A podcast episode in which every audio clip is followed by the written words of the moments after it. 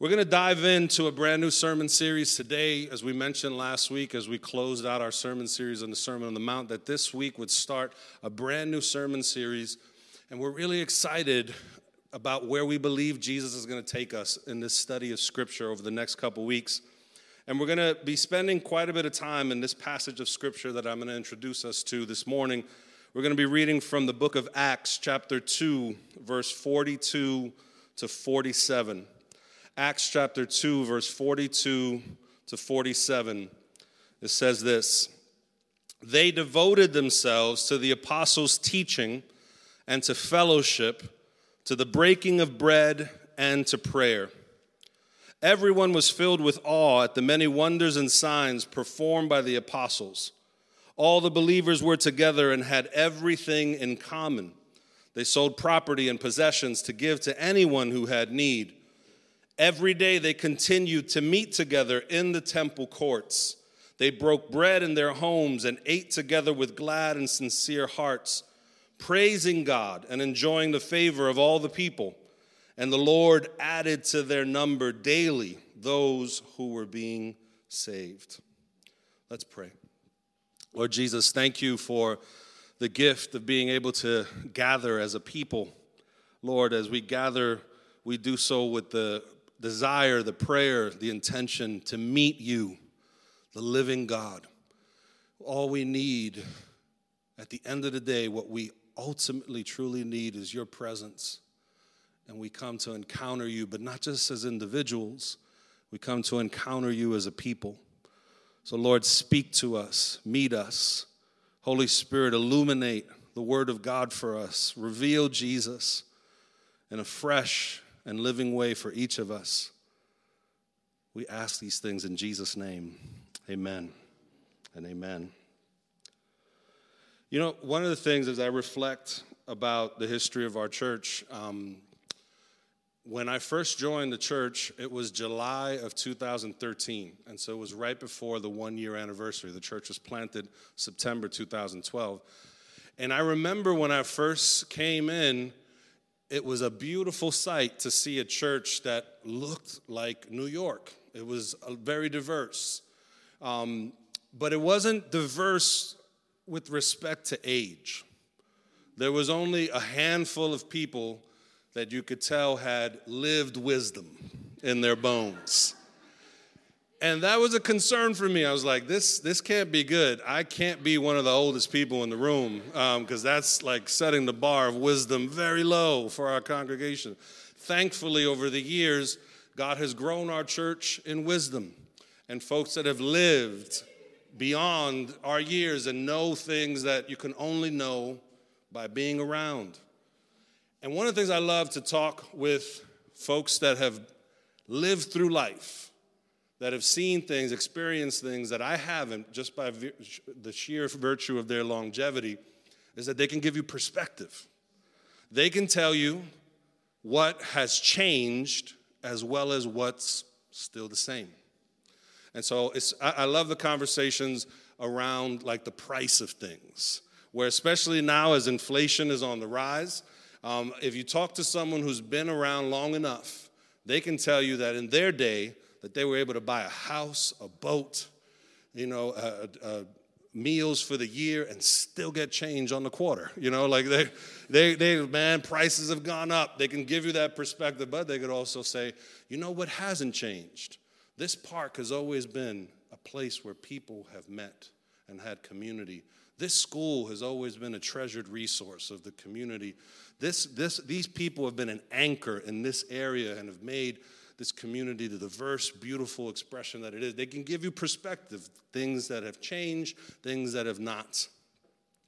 In this series, we're going to wrestle with that tension of there have been some things that have changed with respect to discipleship. When we actually try to define what it means to follow Jesus, and we take the first century followers of Jesus as a definition, as a standard, and we put it side by side with followers of Jesus in 2022, we have to be honest and say, these two things don't always look the same. There have been some things that have changed, and some of that change has not been good. But in addition, there are some things that have persisted. This should give you encouragement to factor this in, that throughout the ages, it does not matter how grim and bleak the world can feel at times. You know that in every generation since these first followers of Jesus, there have been people faithfully trying to figure out what it means to follow Jesus and to serve him. In other words, God has had a witness of his people testifying to who he is, a people that have been transformed by his grace, embodying his love and his truth and his justice throughout the ages. And so what has not changed, and we're picking up now, the baton is being passed to us, is this desire, this intentionality to follow Jesus. And rightly so, because there has been no other life that even compares. That even if you don't want to believe in the supernatural claims that we believe about this person that we call Jesus, even just from a historical perspective, we have to agree that his life was the most remarkable life ever, because he continues to change and transform and challenge and captivate the hearts of people. And so what we're prayerfully seeking to explore is what it looks like in this series to recover discipleship. Recovering Discipleship is the series title, because what we're looking to see is what has been lost from the first followers of Jesus to now. What do we have to recognize as elements that are missing that we have to prayerfully allow God to recover them for us? But in addition, if we're honest about these last couple years, they have been nothing short of traumatic. For the last 2.5 years or more, I lost track of time, exactly how many months it's been.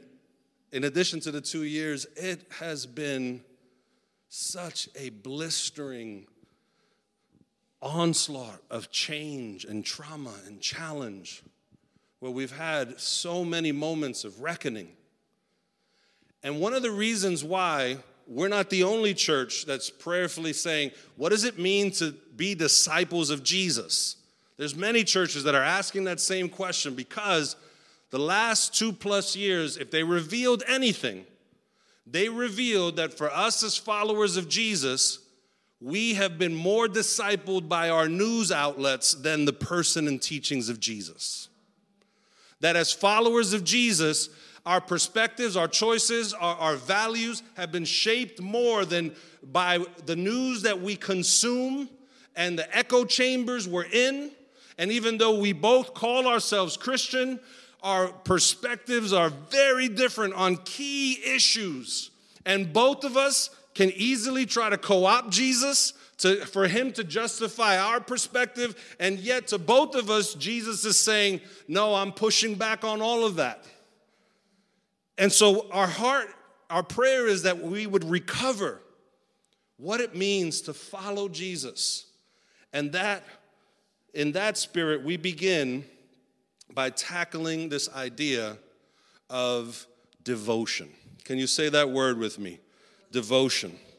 The first verse in this summary statement of Scripture, where it summarizes the life of the first church, and this is a summary statement that this is not describing one weekend in the life of the church. This is not describing like a couple months. This is describing many years.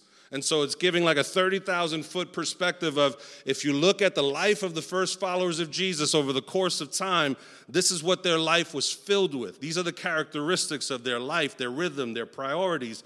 And the first words, it says, they devoted themselves. And now everything after that, we have to understand that everything that they did, whether it was fellowship, teaching, breaking of bread, they did it in a posture of devotion.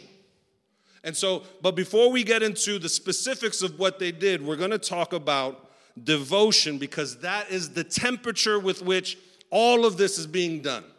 All of this is being practiced and embodied in a state of powerful, ardent devotion. We're not reading a description of a lukewarm people, a people that had like tepid passion. No, these folks were on fire. Their passion was brimming and boiling. And so we need to understand, if we're going to mirror and kind of match and compare discipleship at this time and discipleship now, a key element to name, to identify, to lean into is that discipleship, part of the engine that's running it and moving it, is this powerful thing called devotion. Now, in order to understand this concept, I'm going to talk about devotion very lightly with respect to the first thing it says they were devoted, the apostles' teaching. I'm going to talk about that very lightly. Next week, Andrew Oliver, he's going to come and speak, and he's going to expound on that a bit more. But why I'm talking about that is because I don't want us to understand devotion in an abstract way. I want us to understand devotion as it looks like applying something specifically, and that's why we're going to talk about what it means that they were devoted to the apostles' teaching. Now, this is an important historical detail to consider. At this time, this was a moment in history where books, as we know them, actually overtook the usage of scrolls. For a long time, scrolls were the predominant way that things were captured, recorded, and preserved. But books existed right alongside scrolls for quite a bit. They were very different than what they are now. They were primarily like sheets of wood, very thin sheets of wood, often overlaid with like a layer of wax, and then they would inscribe something on that wax. And so imagine a book being made of actual wood. The pages were wood. Not that mobile, not that portable. You ever seen kids these days with the books that they're carrying to school? I mean, they load them like mules. I see my kids, I'm like, don't carry that, man. I care for your back. You know, just drag that bag. I don't care. I'll carry it for you. I mean, like textbooks. But could you imagine wooden books? But you know what actually caused books to win the day? I feel like writing a note to Jeff Bezos. You owe the Christian community a lot of gratitude, my man, because the reason why books overtook scrolls, it was primarily because Christians preferred the use of books, because this is what they needed. They needed something that allowed them to capture all four gospel accounts in one volume. And think about trying to do that through a scroll. It would have been an 80-foot scroll. Imagine the verse that it says, and they went from house to house. Who's going to carry the scroll? You can't do that. What house would be big enough to have the space to unwrap all the scrolls? The earliest manuscripts that we have with the collection of the New Testament writings, they always had the Gospels paired together. Matthew, Mark, Luke, and John, as we know them. And so this is what's happening at this time. When they were devoted to the apostles' teaching, we have to understand at that point, they had access to Old Testament scrolls, and they would access those in the synagogue. If they went to the synagogue, or if there was a rich member of the Jewish community that had the ability to have scrolls of their own in their home, then maybe they could read them at a home. But primarily, they would go and read the readings of Jeremiah, Isaiah, the Pentateuch, the first 5 books of Moses, the wisdom literature, Psalms, Proverbs. They read those things, heard them read in the synagogue. But as this community of Jesus followers was forming, they would gather to read the first-hand eyewitness accounts of the life and teaching of Jesus. Could you imagine what it must have been like to gather in a room with others, and possibly in that room was somebody who was alive there when they heard Jesus say the things that we read today, that was alive there when they saw him do the miracles that we read of today. You know, that's one thing that's very distinct about our faith, that it should increase our confidence in the historicity, the reliability of the scriptures, and that is that these things were written within the lifetime of the eyewitnesses. And so they weren't written like decades and decades and hundreds of years after the eyewitnesses were there and died. They were written and captured when the eyewitnesses were alive. So if any embellishments happened, it would have been caught. They would have said, no, that's not what happened. I was there. And what they were gathering around was these eyewitness accounts to the life and person of Jesus. So imagine they're gathering in a similar space like this, or in a similar, with a similar intentionality like today. They want to encounter Jesus. And their focus was this continuous centering people on who Jesus is, his life, his teaching, his testimony. And they were constantly creating a space where people like us could bring our lives in contact with his life and ask the questions of, what does it look like for me to believe this, to be changed by this, to let this inform my decisions? And so imagine a group like this gathering in a home and someone saying, man, this week so-and-so really hurt me. I feel betrayed. I feel just so hurt. And I know what I want to do. I want to be vengeful. I want to get them back. They haven't seen the last of me. And in that group, the questions is, well, when we look at the life of Jesus, what do you think he would want you to do? How would he form your response? Or think of someone gathering and saying, you know what, Jerusalem is just getting too crowded. I want to buy this plot of land in Syria. I want to raise some cattle over there, plus the bialis in Jerusalem are just losing their flavor. And so I hear there's a really good bakery over there. Just, I need some space. You know, Syria's like the Poconos of the 1st century. And so I just need some trees. I need some space. And so, oh, that's interesting. It's an interesting thing to consider. What does Jesus have to say about your financial decisions and the decisions that you're processing, and does he have anything to say? Is there anything in his word? Or they're coming and saying, I'm sick in my body, and I need healing, and I have no hope, and doctors and physicians can't do anything. Man, what does it look like for us to gather in the name of Jesus and look at what he would do at that moment? So this is, their life is continuously circling around, centering themselves around the teachings, the life, the example of Jesus. And they did all of that at the fiery temperature of devotion. They did all of that not in kind of a sterile way or mechanical way or kind of a blasé way. No, they were devoted. They were deeply passionate and intentional. You know, the word devotion, some of the definitions that kind of give us a sense of, because it has many uses throughout the New Testament. Some versions of it is like, it means the process of waiting on someone. So think about when you go to a restaurant, and if you've ever had an amazing experience of service. Like, everything about it stands out. It's like, man, that waiter was so attentive. They knew I was thirsty before I was thirsty. Did you notice? I was eating that bread, and a crumb was coming down. I didn't know it was coming down. They swooped in and carried it off, and they were just waiting, so attentive, versus the experience of not having someone and being attentive. You know the difference. But another idea that we get from this concept, this word of waiting, is to be persistently obstinate. To be persistently obstinate.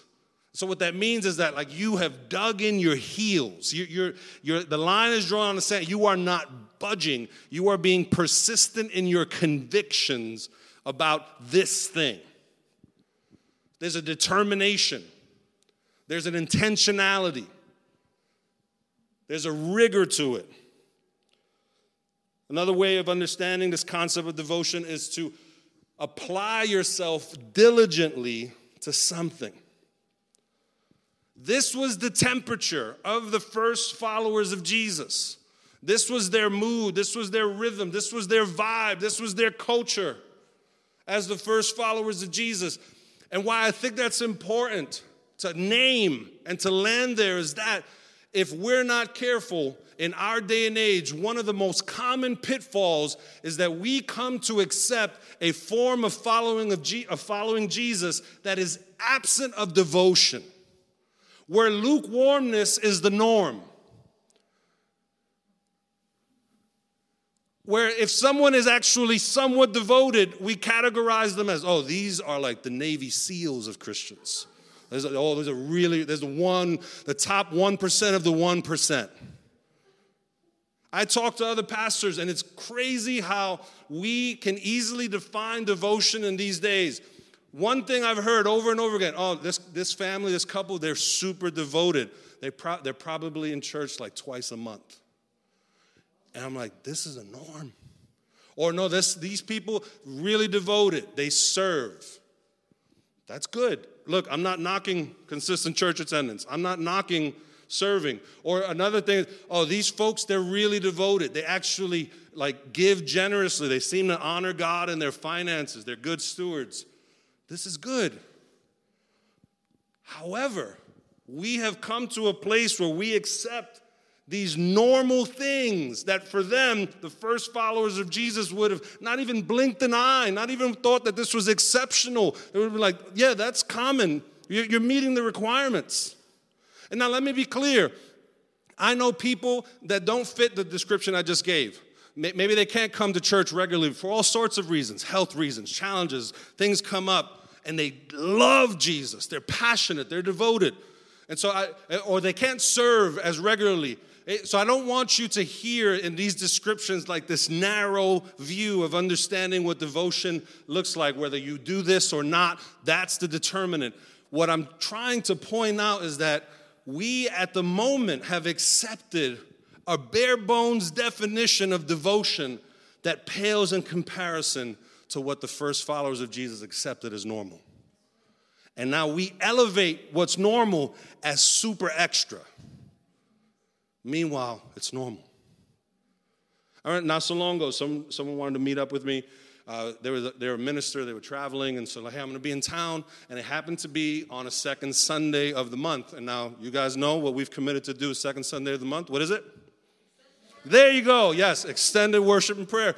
And so they were like, oh, what time can you meet? It was like, well, I'm going to be able to meet with you probably around like 4-ish. I was like, wow, that's late. It was like, well, we have extended worship and prayer, and then I have a meeting right afterwards with a couple, and they were like, Wait, what do you mean?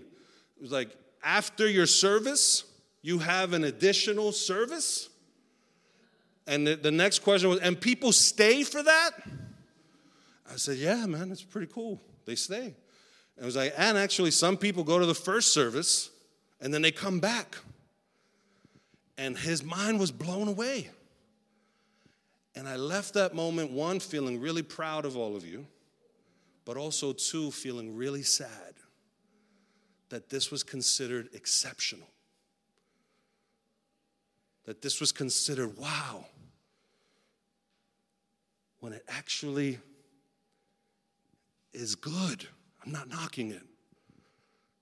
But it will feel very exceptional if we accept a lukewarm standard as our baseline, where it's like you can't push people too hard because there's like a level, a limit, that lukewarmness will only allow us to push so hard, and we stay within that band. But yet these folks, they were incredibly devoted. I want to give you two ways to measure devotion, because if you're like me and you hear messages like this, it's probably stirring some questions, and you're like, man, I'm devoted. I feel like I'm devoted. But if you're like me, you could also be very self-deceived and think, yeah, I'm devoted, but actually, you know, my devotion isn't showing up in my calendar. But no, I'm devoted. I feel devoted. In my heart of hearts, I'm devoted. You can't, that's my truth. My truth is that I'm devoted. But that truth somehow doesn't bleed into my checkbook and my calendar. It doesn't, but no, I'm devoted. You can't judge me. Okay, but if you actually want something to measure our devotion, so it's not just a fleeting feeling that we can't actually identify, I want to give you two things to measure devotion. The first thing is convenience. Convenience. Because devotion doesn't really show up in our lives till we're met with inconvenience and we rise above it. The reality is that most people are just moderately interested in Jesus versus being truly devoted. And I'm talking to us who profess faith in Jesus.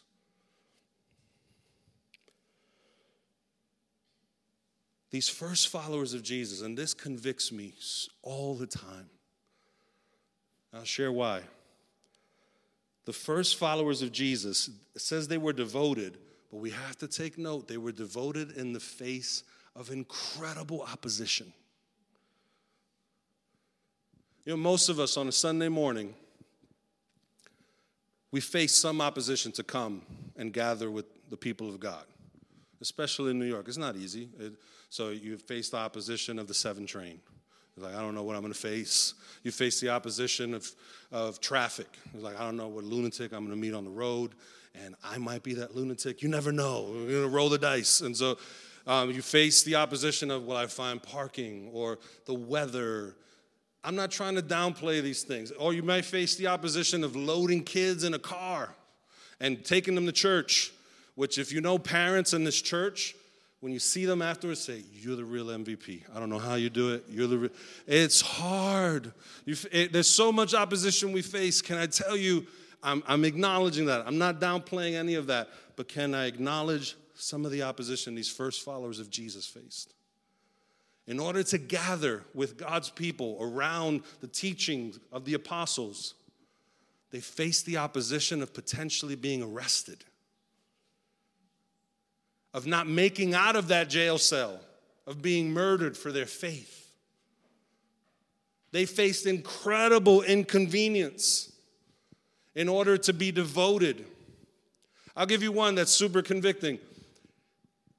They didn't have homes, most of them, similar to what we have today. Now, you got to think about this. When Jesus is addressing the people that he was addressing in the Sermon on the Mount, when he's telling them, hey, don't worry about how you're going to eat and what the clothes that you're going to be put on, wear. He's talking to people that the vast majority of them lived on like day wages. They didn't have savings. They didn't know how they were going to pay for something next month, next week. And to them, think about it, Jesus is saying, don't worry. Man, I mean, only Jesus could get away with. It's like, what do you mean, don't worry, Jesus? If I don't fish tomorrow and catch something and the harvest is off, don't worry, my Father has you. Jesus, these first followers of Jesus, most of them were poor. Very few had a lot of wealth. Now, some of them did. We read that some of them in the community of the first followers of Jesus, if they had property, if they had homes, many of them were moved to sell it so that the proceeds could carry those that had extreme need. And so it was a crew of people that the majority of which were not wealthy. So they didn't have homes the way you and I have, and yet they were gathering in them.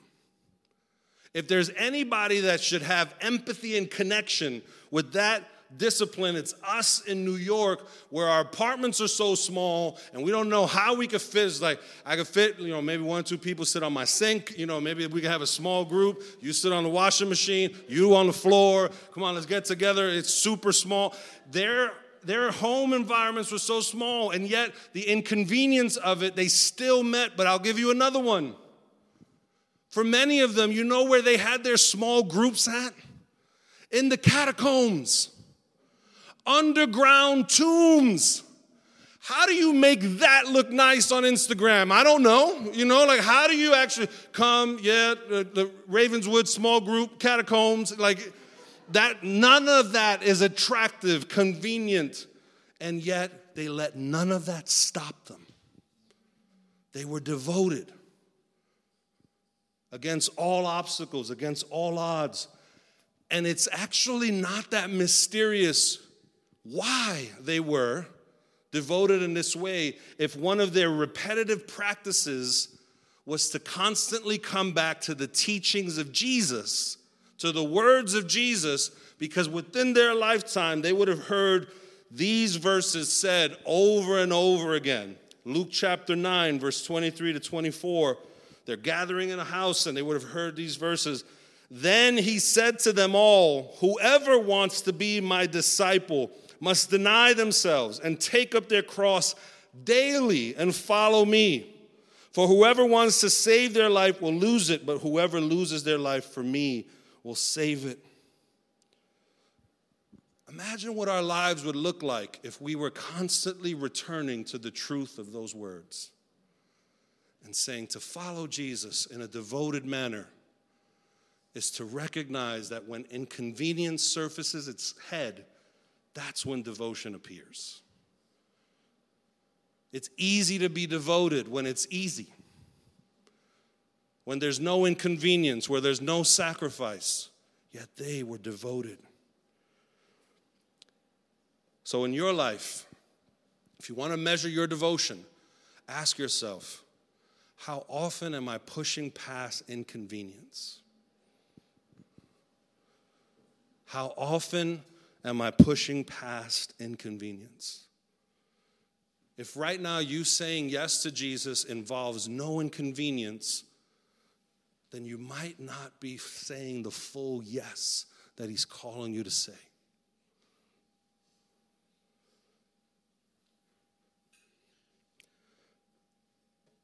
Another way to measure devotion, in addition to convenience, is consistency. Consistency. See, devotion is measured not just moment by moment, but it's measured over long periods of time. You know, one author, Eugene Peterson, described the Christian life as a long obedience in the same direction. A long obedience in the same direction. What's tricky about the verses that we're reading, and in the book of Acts, there's actually a couple moments where the scholars call them summary moments, where the chapters summarize long periods of time in a few verses. And this is a summary moment, Acts chapter 2, 42 to 47. And in these summary moments, you have to realize what we're being told and what we're being allowed to see is the life of followers of Jesus, not over a weekend, but over many years. They were devoted, and their devotion showed up in consistency. They were consistently pushing against inconvenience. They were consistently practicing the life and rhythms that they saw Jesus embody and call us to. How many are familiar with the name William Wilberforce? If you are, raise your hand. If you're not, treat yourself. Go get a book about William Wilberforce. It's actually a really sad thing. If I say, how many know Kim Kardashian? Oh, yeah. And that we get more hands for some popular people in our culture. Meanwhile, every Christian should know William Wilberforce. This is a fascinating piece of data. From 1780 to 1840, 60 years, he was part of a group that met every week for 60 years in order to see the slave trade abolished in the United Kingdom and all the areas that they colonized in the world.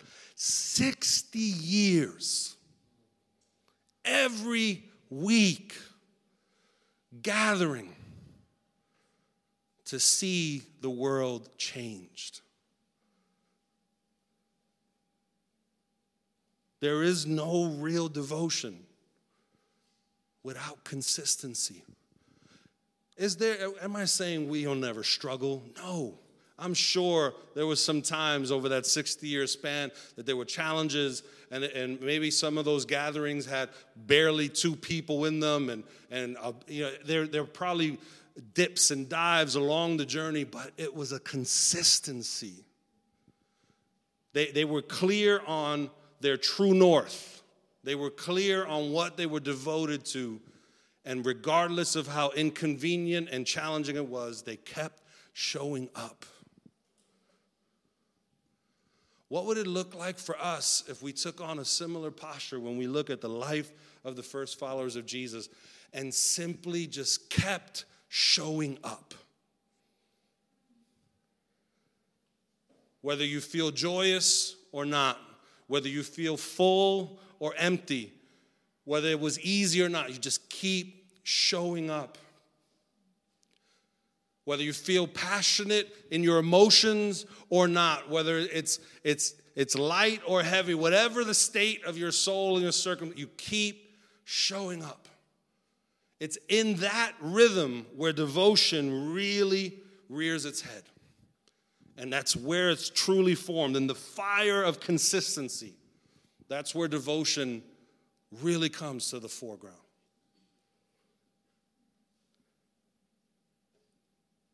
And what's amazing, if you consider, for these first followers of Jesus, the fuel, the wood that kept being thrown into the pile and kept this fire burning, what made their devotion so red hot was, again, the simplicity of week after week, home or temple, gathering large or small, coming back to the life and teaching of Jesus. Reading the Gospels again and again and again. Because what would happen in the reading of the Gospels, if you notice the way the Gospels are structured, like narratively, the majority of each of the Gospels, they spend disproportionate time talking about the last week of Jesus, his life, the Passion Week. Think of how that would change your psyche, your emotions, your life, if you were constantly going back to those moments in Jesus' life where, regardless of what he faced, he was still going to the cross. Where he was beaten brutally, where he was rejected in the most horrendous of ways. He experienced physical pain, emotional, psychological trauma, and yet nothing stood in his way to get to the cross, to die for our atonement. If that fuels you, how could you not be passionate? How could you actually wane in your devotion? How could that be our standard and us accept a standard of discipleship that's lukewarm and not intentional and not ardent? The book of Hebrews says it this way. Hebrews chapter 12, verse 1-3, it says, "Therefore, since we are surrounded by such a great cloud of witnesses, let us throw off everything that hinders and the sin that so easily entangles, and let us run with perseverance the race marked out for us, fixing our eyes on Jesus, the pioneer and perfecter of faith, for the joy set before him. He endured the cross, scorning its shame, and sat down at the right hand of the throne of God." Hear this. "Consider him who endured such opposition from sinners, so that you will not grow weary and lose heart." If you're in a space where your honest confession is, "I feel weary, my devotion is waned." When we're talking about recovering discipleship, I remember how I was after Jesus before this pandemic season, and now I'm barely making it. Hebrews tells us what has to happen is we have to fix our eyes on Jesus again. That when we fix our eyes on him, when we consider him, his passion fuels our passion. Our passion is a response to his passionate love for us. How could we choose to serve a Savior in any other way other than the way that he pursued our redemption, our transformation? His passionate pursuit of us is deserving of our passionate pursuit of him. And as we close, as the worship team comes forward, I can't think of a better way to respond to this moment, to this idea of being devoted to Jesus, the way they were, of recovering this aspect of our discipleship, and to actually come together to the Lord's table. If I could invite us to stand. As you came in...